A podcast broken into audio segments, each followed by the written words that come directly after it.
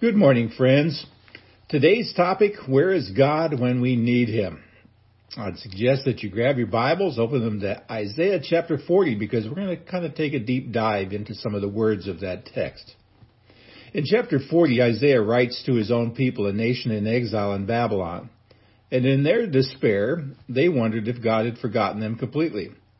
In reply, the prophet reminds them of the incomparable greatness of God. You see, for Isaiah, everything begins and ends with God. It's a great way to live life. And see, nothing in life can be understood apart from Him.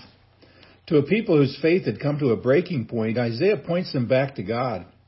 His words speak to everybody who's struggling at a break point of life today. And I know it seems like we've been living in this break point of life all the way through 2020 and now into 2021. So with that in mind, let's consider the principle, the promise, and the prospect. Let's start with the principle, and it goes to verse 28. Have you not known, have you not heard? the Lord is the everlasting God, the creator of the ends of the earth. He does not faint or grow weary, his understanding is unsearchable. As I look at that verse, I note four vital truths about God. First of all, he's the everlasting God. That means he's totally reliable. I mean, he's everlasting. He didn't have any beginning, no end. I mean, take a line and draw it from infinity to infinity. And when you come to the end of infinity, well, that's where you'll find God. He stands above and beyond anything we can imagine.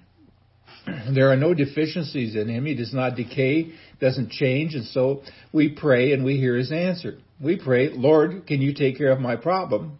And he says, it's no problem to me. Lord, have you seen this before? Oh yeah, I've seen it many times. Lord, you don't believe the mess I'm in. Try me. Lord, will you be there when I need you? Well, friend, I was there before you were here, and I'll still be here after you are gone. Well, second, he's the creator of the ends of the earth. That means he's all powerful. I mean, no problem can be too great for him because he made the things that are causing you the problem. So again, we ask, Lord, can you handle it? And he says, handle it. I made it. Now, if you ever bought a new car or a new computer or any new appliance, it generally comes with a warranty. That warranty guarantees the item for a specific uh, period of time.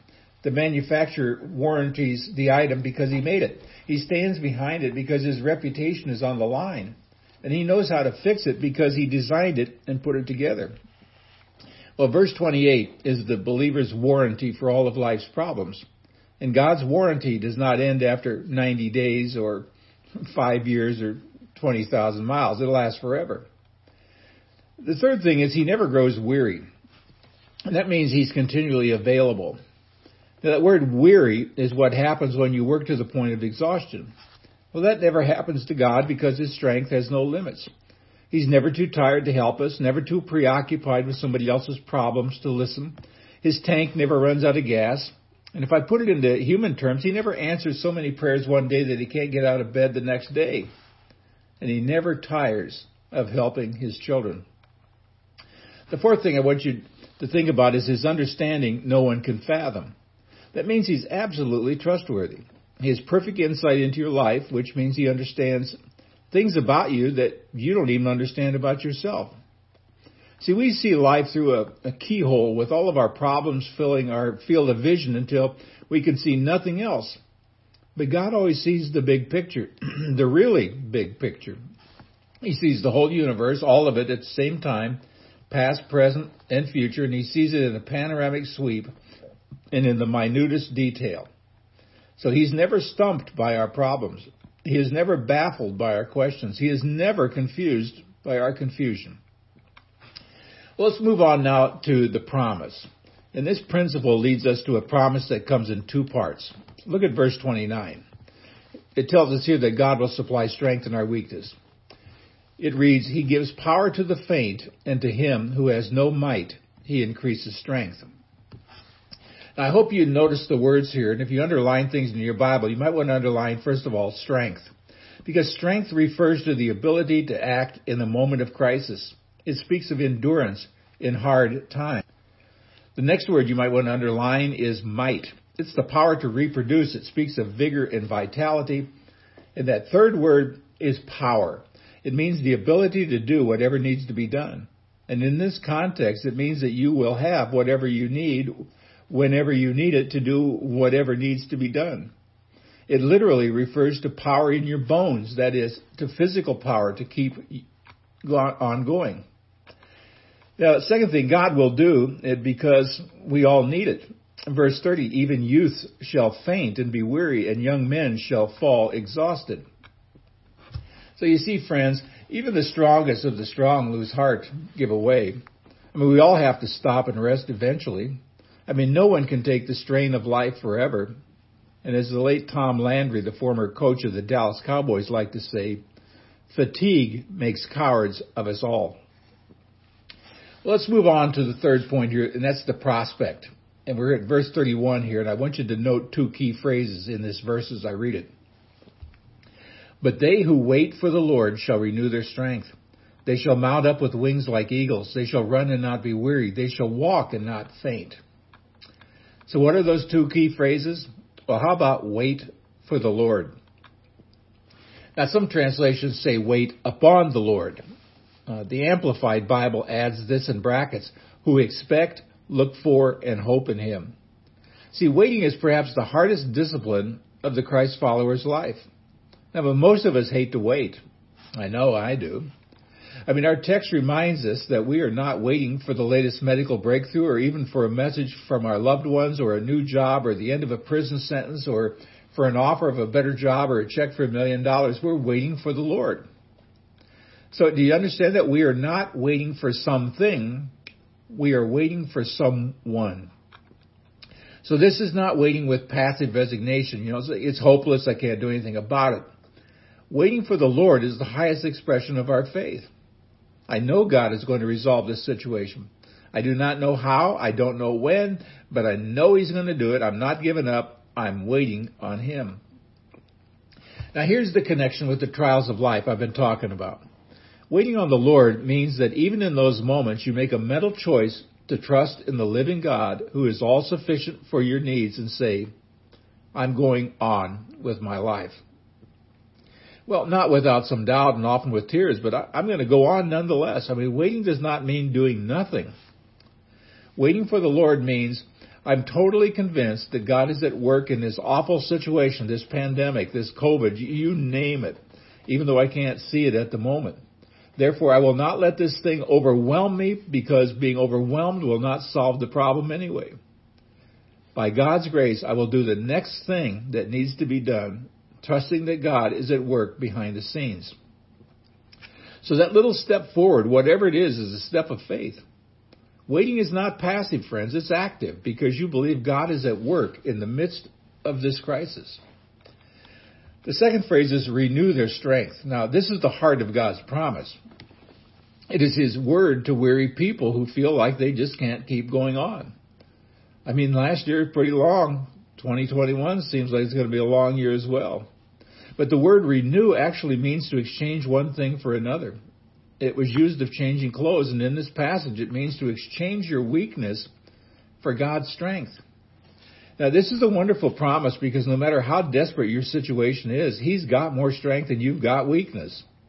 I mean, God doesn't change like we do. His strength doesn't lessen over time. I mean, the Lord of the universe has more strength than you've got problems. And our text explains how his strength will help us and this passage shows us life in three different ways. First of all, strength to soar. It says, mount up with wings like eagles. Now, this is what happens when you have so much energy and you have so much enthusiasm that you just can't wait to get out of bed. You rise above your problems with exuberant joy. And then there's strength to run. It says, run and not be weary. Now, this is the God given ability to withstand enormous pressure. I mean, you have unusual strength that you know does not come from yourself. It's what happens when you say, man, I don't know how I made it through that, but I did. And the third one is strength to walk. It says, walk and not faint. This is stability in the commonplace affairs of life. I mean, walking without fainting is the ability to get up every day, day after day, after day after day, and do what needs to be done, facing the irritations of life without flinching and with reasonably good humor. Now, I think walking is placed last because it's the daily need of every child of God, and in that sense, it's the highest attainment of faith. Walking is more remarkable than running or soaring precisely because walking is the real stuff of life. Walking is not exciting, but it'll get the job done. Galatians 5:16 Paul actually says we need to learn to walk in the spirit. See, walking implies steady progress in one direction by means of deliberate choices over a long period of time. To walk in the Spirit means something like let your conduct be directed by the Holy Spirit or make progress in your life by relying on the Holy Spirit. It has the idea of allowing this resident president to guide every part of your life on a daily basis. Now, I'll grant you, walking is slow compared with driving a car or taking a plane. I mean, it's not particularly flashy.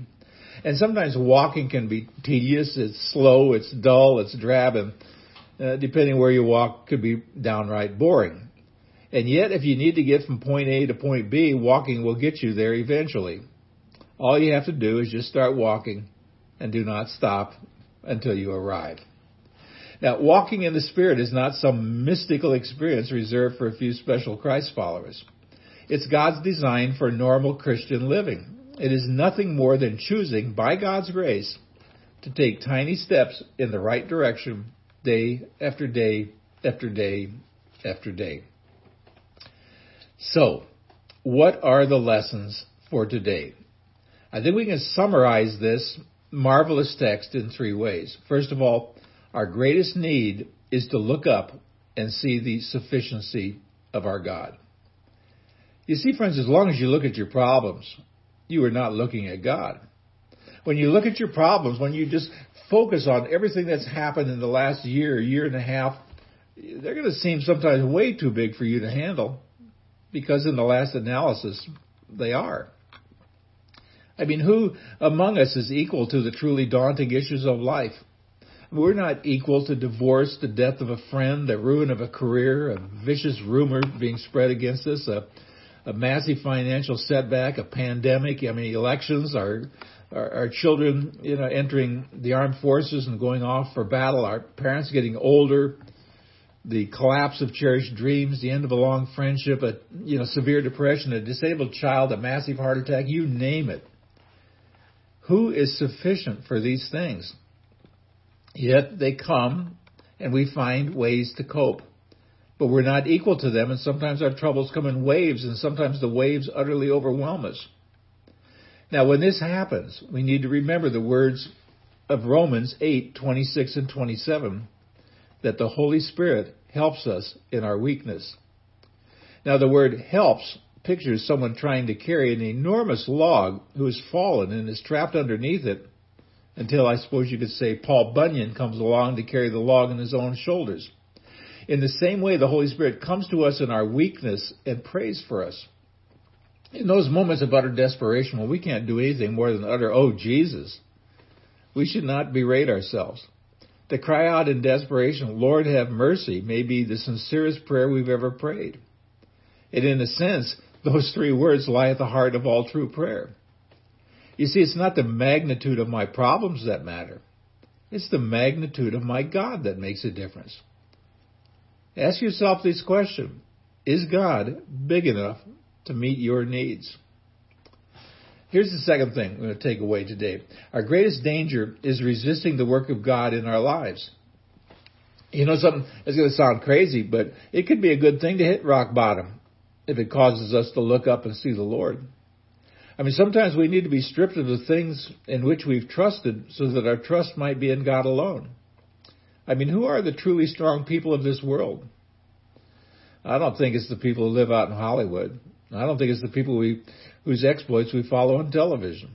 I think the strongest people on earth are those who have discovered their own weaknesses and have turned to the unlimited resources of God. I mean, show me a person who says, only God can get me out of this and I will show you an excellent candidate for a miracle. If someone says, I've come to the end of my rope, God says, wrap yourselves around me and I'll be your strength. You see, when we are weak, then we are strong in the Lord. Here's our third takeaway. Our greatest hope is exchanging our weakness for His strength. You know, we're invited to wait on the Lord. We are promised an exchange. God will fit the supply to our moment by moment need. Do we need to fly? Do we need to run? Do we need to walk? It will be given. The unlimited power of God flows into our unfailing humanity on the simple condition of waiting on the Lord. Are we weary? Are we discouraged? Are we confused? I mean, these words describe all of us from time to time, but we are at length delivered by God and our weaknesses exchanged for His strength. Now, if that sounds somehow mysterious and even mystical, I grant that it is so. I can offer no empirical proof except the promise of God and the testimony of millions and millions of believers who have found those words to be true. We mount up with wings as eagles. We run and are not weary. We walk and we do not faint. Here then is the promise for all of us. God will give all the help we need because he has all the strength and the power in the universe. In fact, he has so much of it that it never runs out and we will never come to the end of it. So it all depends on who God is. Now, to say, I've got no place to go but to the Lord is like saying, I've got nothing to breathe but air. You see, friends, the issue is not your problems. The issue is God. If God is who He says He is, then you have got every reason to be grateful and every reason to be full of hope and every reason to keep believing in the midst of your problems. They that wait upon the Lord will renew their strength. That's God's promise. And you can take that to the bank. Until next time, see the vision, live the mission, and feel the passion.